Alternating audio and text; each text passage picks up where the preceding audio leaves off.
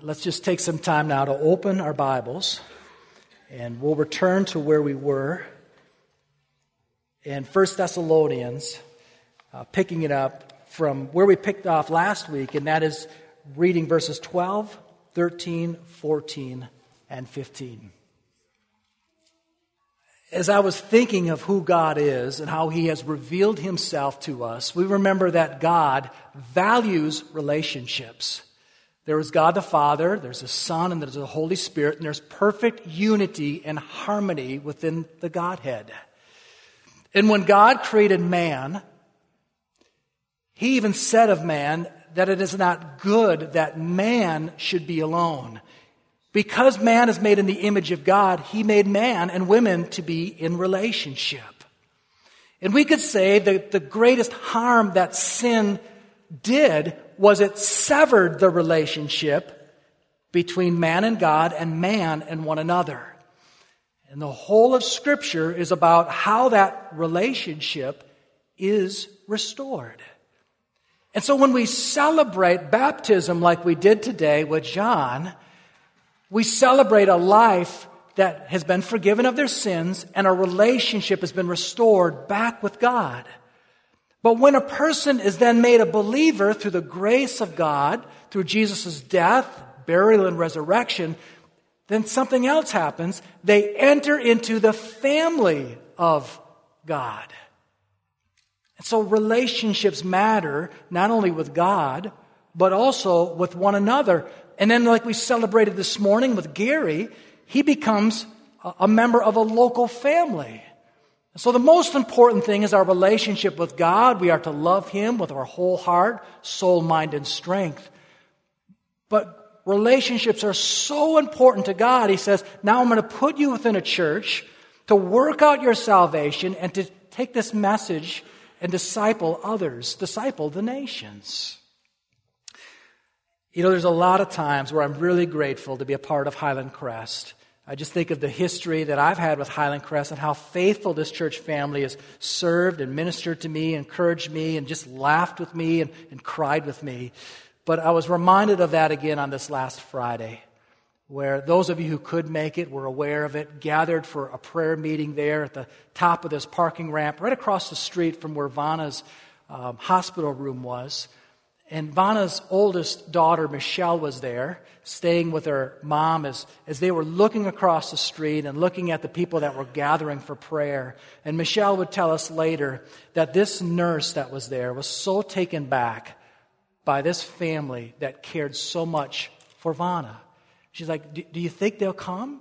Wow, look at all those people that are there. Wow, are, are they all here to pray for Vanna? I don't think I've ever seen anything like this before. And Michelle could say to this nurse, This is really a family. They really love each other, they really care for one another. What a, what a wonderful thing. What a wonderful family to be a part of. Well, this morning's passage, only four verses but it, but it centers on relationship. We're going to see three different relationships here within these four verses. The first relationship we're going to see is between the leaders and the church. The second relationship we're going to see is between the church and how they relate to the leaders. And then the third relationship we're going to see is going to be how the local church relates to one another. So let's now look at verses 12 through 15 of 1 Thessalonians chapter 5. We ask you, brothers, to respect those who labor among you and are over you in the Lord and admonish you, and to esteem them very highly in love because of their work. Be at peace among yourselves. And we urge you, brothers, admonish the idle, encourage the faint hearted, help the weak, be patient with them all. See that no one repays anyone evil for evil, but always seek to do good to one another and to everyone. And Father, we pray for you just to add understanding to these words. Lord, thank you for the family of the church. Thank you for how they minister to one another. They've ministered to me and my family. Now enlighten us further and, and drive us to become closer to what we see here in these four verses. In Jesus' name, amen. In verse 12, we see, we ask you. So Paul is making a very respectful and friendly appeal to this gathering there in Thessalonica. He says, we ask you, brothers. This is a, a, a, word of affection. It's Paul's favorite word to use to refer to a local church. It is used 60 times in the New Testament. In the book of 1st and 2nd Thessalonians, it is used 27 times. We will see it in verse 12 and we will see it in verse 14 as well. And we see that he is writing this to the local church there in Thessalonica and he is identifying the first sphere of relationships between the leaders and the local church. You, will notice that I use the word leaders plural because that's what we see here in verse 12. It says, We ask you, brothers, to respect those whom labor among you and are over you in the Lord and admonish you, in verse 13, and to esteem them very highly. I believe when we see a pattern of New Testament leadership within the scriptures, we see a plurality of leaders. We, we see that in Acts 14, and when they had appointed elders for them in every church with prayer and fasting, they committed them to the Lord in whom they had believed. Paul told Titus, This is why I left you in Crete, so that you might put what remained in order and appoint elders, plural, in every town as I directed you. So you see that there is a group of leaders there that are overseeing the church, and they have three responsibilities to the local church there in Thessalonica. So the, the first part of this passage deals with the leaders and how they're supposed to be relating to the local church. So let's look at them. Number one is they are to work hard. It says here in verse 12, we ask you, brothers, to respect those who labor among you. The word labor here is the word kopiao, which means a strenuous effort and exertion to the point of sweat and exhaustion. So this is what they can expect from their local leaders of that church is that they are working hard on behalf of that church. And you also see that it says that they labor among you. So it's not that they're distant from the church family, they are right there among the church family.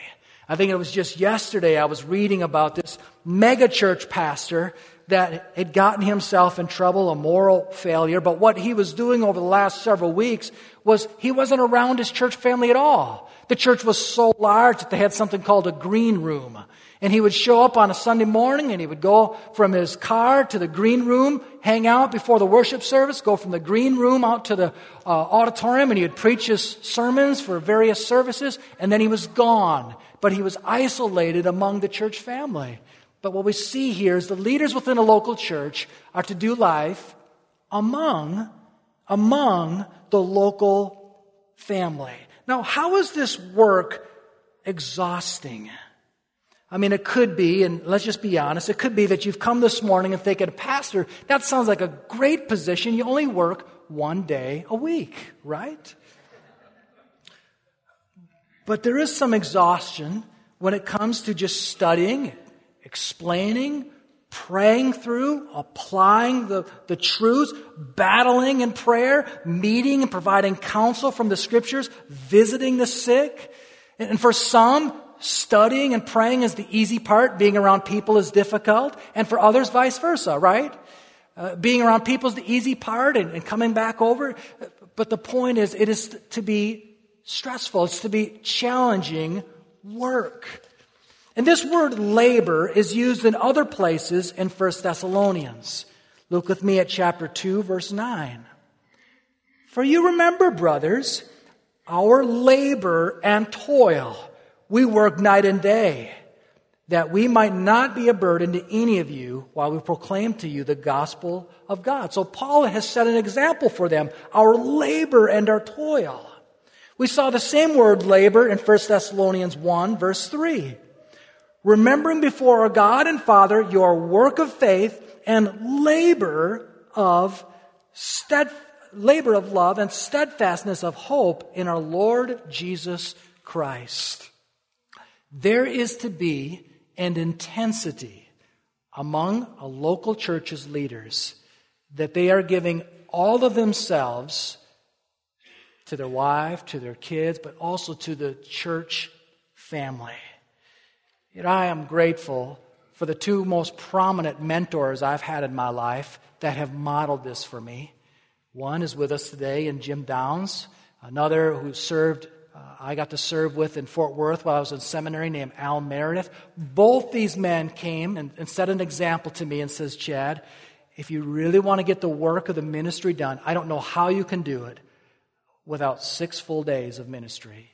You need to give yourselves to this, and it's going to require a lot of work for you. And they modeled that for me. So, the first expectation that I think a local church can have of a leader is that they work hard.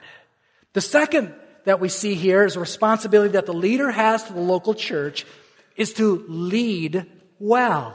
Look with me again at verse 12. We ask you, brothers, to respect those who labor among you. And here's the second one, and are over you in the Lord. This uh, Greek language of over you means to stand before, have authority, to lead, to preside over, to offer humble leadership. This Greek word is used four different times in the book of 1 Timothy to refer to leadership.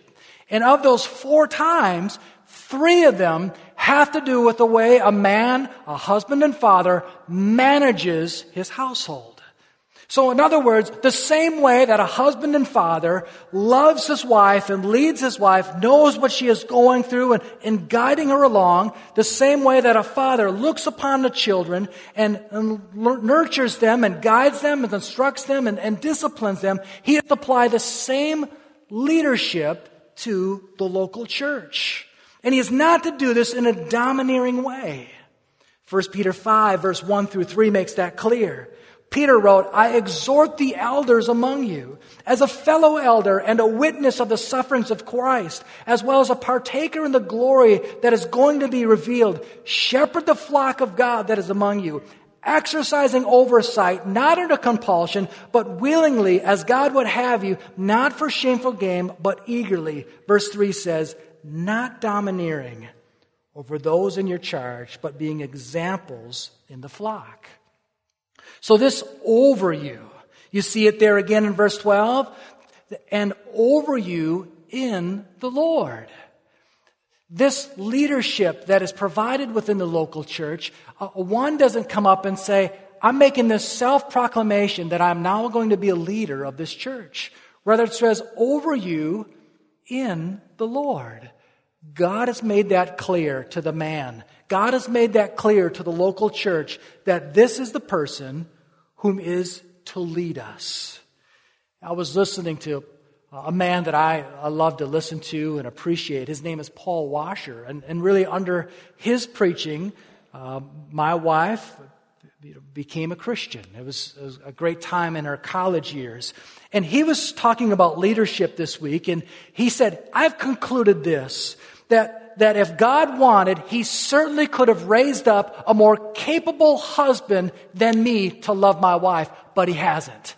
And so I'm supposed to love my wife and lead her. If God wanted, He certainly could have raised up a more effective father to raise my children, but He didn't. I am the father, and I am to lead them as best I can. And he said, I have this ministry, and if God wanted to raise up a better leader, he certainly could have raised up a more effective leader for this ministry, but he hasn't. And he's called me to lead. And that's been helpful to me, right? In the same way for you, grandma. There might be a more effective grandma that could look over the children and, and encourage the, the, the, the grandchildren, but he hasn't. He's called you to do that. There might be a more uh, effective leader to lead a department at your workplace, but he hasn't called up someone else. He's called you to lead that department. And whatever he has called us to lead, we are to pour ourselves into it, into our families, into our workplace, and into our ministries, and do our very best. Lead well. The third thing that we see here that, that a leader is responsible to the local church in this relationship is he is to warn the family. We see at the last part of verse 12, and over you in the Lord, and admonish you. This leaders has a responsibility to the local church to admonish. This is this idea of teaching and preaching to them. This, this word admonish means to put in mind. It means to take the truth of God and by teaching it and preaching it, to put it in your minds. And to instruct you the purpose of correcting, to confront a sinful habit. One of the qualifications of a leader, of an elder within a church, is to hold firm to the trustworthy word is taught so that he may be able to give instruction and sound doctrine and also rebuke those who contradict it. Titus chapter 1 verse 9. So those are the three responsibilities. The first relationship we see is a leader's responsibility to the church. Now let's consider the second uh, view of relationship in this passage, and it has to do with how a local church is to treat its leaders. Now, I admit that this could be self serving. Uh, but all I'm going to do is just stay with what the Bible says, okay? Because if I get too, too far from that, I won't have a job by the end of this message, okay? So, this is the church family relating to leaders. You see, the first thing here in verse 12 is we ask you, brothers, to respect those who labor among you. So, the first thing is the word respect. It is interesting, though, this word respect in the Greek language is a very common word, mean oida, which means to know. But it's not to know like just a fact, but it's to know through a relationship. And here's the principle it's the local church family is to realize that that leader and his family are just people. And, and it's not just a name that's on a web page. It's not just to know them as a fact, but it's really to take the time to have a relationship. You know, there's a, there's a, there's a balance there for a, a leader within the church to be friendly and approachable and loving, and also to be the leader and, and have some authority. Often people can be critical of church leaders. They have their own notion of what a, a leader should look like. But taking the time to get to know the leaders of the church can go a long way from, from there being division in that relationship. So the first responsibility for a local church to the leaders is respect. The second is the word esteem.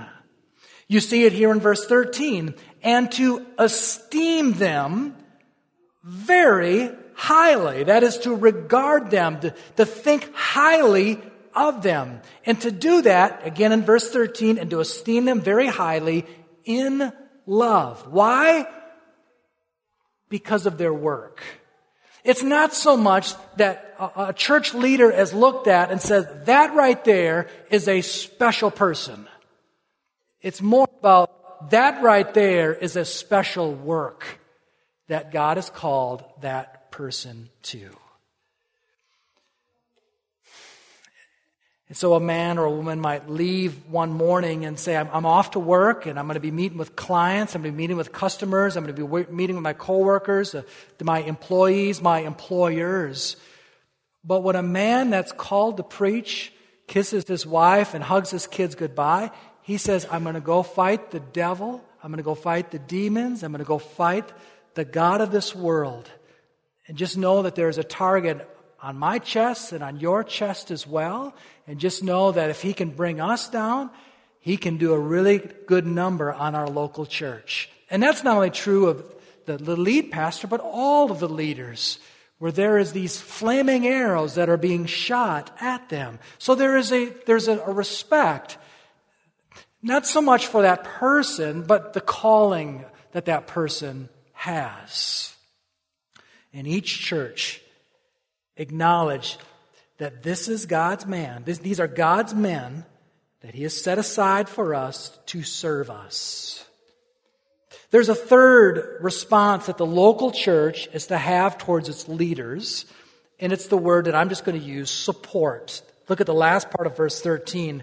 To be at peace among yourselves. To be at peace. Now, do you remember what's going on there in this church in Thessalonica? Do you remember how it started? That on three consecutive Sabbaths, Paul, Silas, and Timothy went and preached and proclaimed Jesus to the people. And why didn't they stay a fourth Sabbath or a fifth Sabbath? Do you remember why? Because they got chased out of there because of persecution.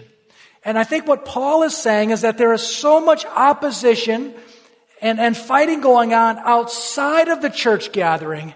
So do your best when you gather as a church not to fight, but to live at peace with one another. The writer of Hebrews in Hebrews 13, verse 17 says, Obey your leaders and submit to them, for they keep watch over your souls as those who have to give an account. Let them do this with joy, not with groaning, for that would be no advantage to you. So we've looked at two different relationships within the church. We've looked at the relationship between a leader and the local church, and then we've looked at the relationship between the local church towards the leader. Now, how many of you know that within a local church, there's a whole lot of ministry that needs to be done, way too much for one leader or just a few leaders? So, as a result, Paul is going to direct the, the remaining part of this to say, this is how you all need to minister to one another. In Ephesians 4, verse 11 through 12, Paul said that Jesus gave the apostles, the prophets, the evangelists, the shepherds, and the teachers. Why? to equip the saints for the work of ministry, for building up the body of Christ. So let's now just reflect a little bit on the church family relating to one another. He says something here very insightful. He says that within the church, there are three groups of people. I don't know that this is intended to be comprehensive, but he's going to say that there's three different groups of people within the local church. Now, as we work through this group of three people, what I want you to do, I'm going to give you a heads up. I want you to think through this and within your own local church right here, who, who is in one of these groups? And then I'm going to ask you to think about how you might bless them this week. So here's the first group of people. Look with me here at verse 14. And we urge you. Now, in verse 12, uh, we ask you. In verse 14, it's, it's intensified. I am, this is urgent. I need your help to minister to one another within this local church. I am urging you to minister to each other. And this is what he says. We urge you, brothers, admonish the idle. So here's the first group of people within a local church. It is the idle. These are the ones that are unruly, out of line, undisciplined, defiant in conduct and attitude. So on the count of three, we're all going to point. No, I'm just kidding. this is a military term. This word idle in, in Greek means uh, it's the context of a soldier that is out of rank. They're disorderly. They're insubordinate. This is a soldier that's been told to carry out a command, an order, and he refuses to do it. Is there people within the local church like that? And here is what Paul says we're supposed to do. Read it again in verse 14. Admonish the idle. Here is the response confront and warn them. There are church members that can step out of line. There are ones that can get upset. They say, I don't like how this is going. I don't like how this leader is leading and, and I'm withholding my spiritual gift. I'm withholding my tithe. I'm, I'm withholding my faithfulness to that local church. I will not fulfill my responsibility.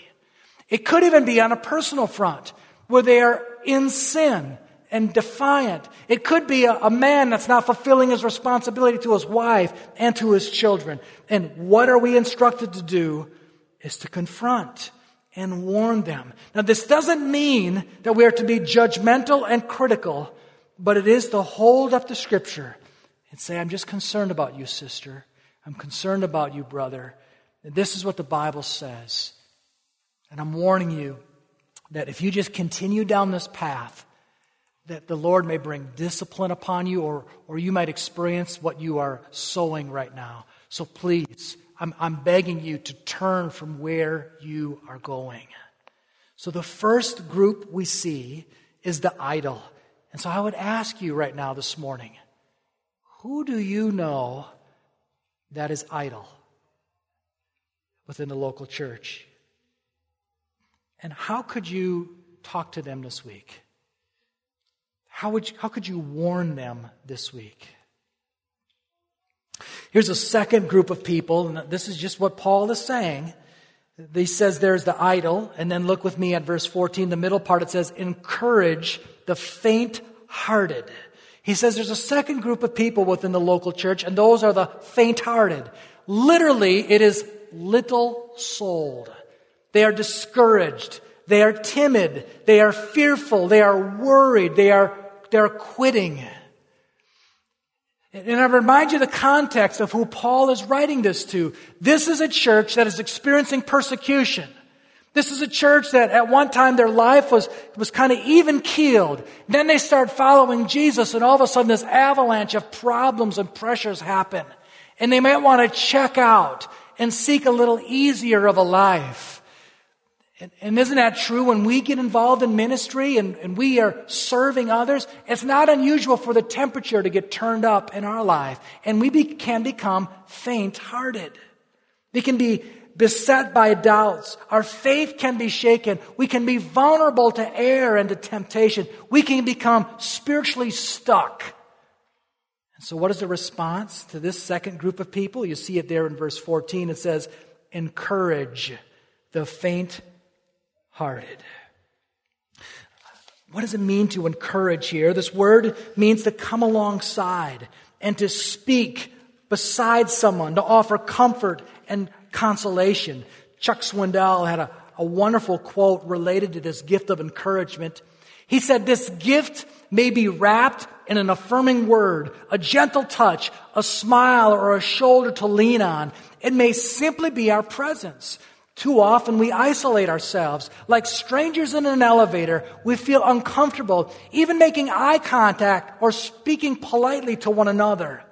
But in the family of God, though, these things must be different. Let's free ourselves to touch one another, particularly the discouraged who need to know someone cares.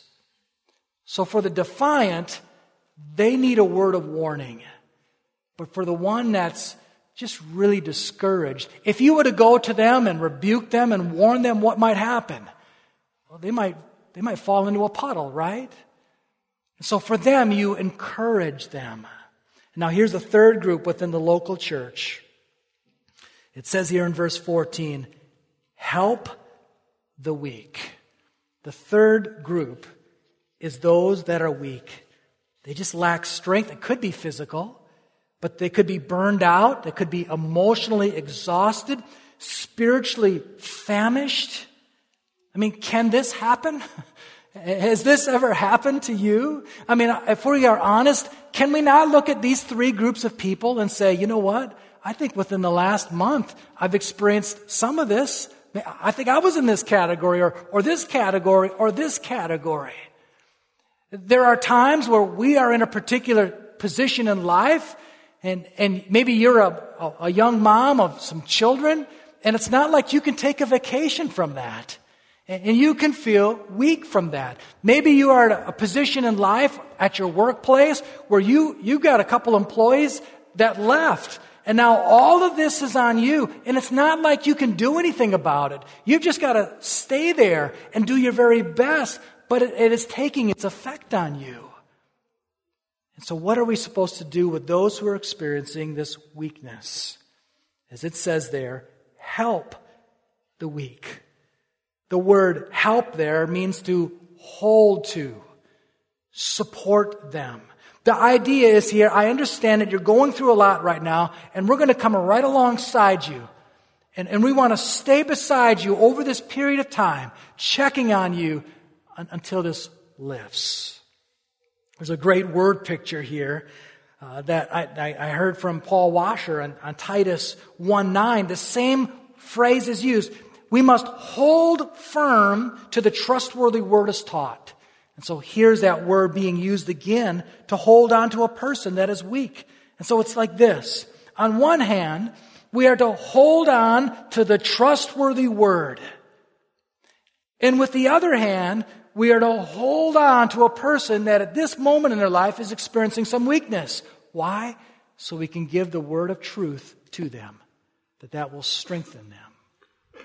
Let me just offer a few words here about these three groups of people. It is implied here that we know one another well enough to say that person right there is idle, that person right there is faint hearted, or that person is weak. So it, it speaks to us about being involved in church well enough to know one another to be able to minister to each other if they're in one of these groups. As our church, we really try to lean heavily upon either the Bible study hour at 9 o'clock on Sundays or during small groups when we're meeting for small groups. We won't have small groups this summer, but we will resume with them in the fall. I think this also speaks to us about each of us we'll dip into some of these classifications sometimes in our Christian life, won't we? But here's a distinction I, I think I need to say is that none of us should live in these areas. It's okay for us to experience some weakness from time to time. It's okay for us to, to be faint hearted from time to time and, and have people to come up alongside us and encourage us. But, but we can't have only be givers, or rather just takers of the church, we also need to be givers within the church as well, don't we? So here are these three groups, and here's these three strategies that we are to minister to them. And so I would ask you, as you think about those who are faint hearted, as you think about those who are weak, does the Lord bring any of those people to your mind right now? And if so, how can you serve them this week? Think about that. Write that down in your outline. There's two other things that Paul is going to leave with us before we leave this passage. As we are serving either the, the, the idle, the faint hearted, or the weak, verse 14, Paul says, Be patient with them all. We might be saying, okay, you, you've been on this uh, faint hearted stage for two days now. Wasn't it time for you to get off this? That's not how it works. We're just to offer a word of encouragement, pray for God to do a work in their heart. The, the language here for patience is a long fuse. And, and like a, a, father, like a mother that is patient with their children as they're learning how to walk or, or learning how to tie their shoe, we are to exhibit the same patience. Aren't you grateful that the Lord provided this patience for you?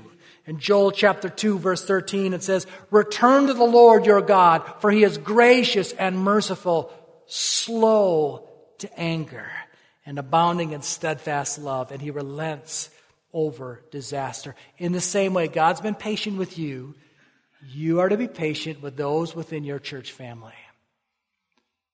And then we see something that might surprise you.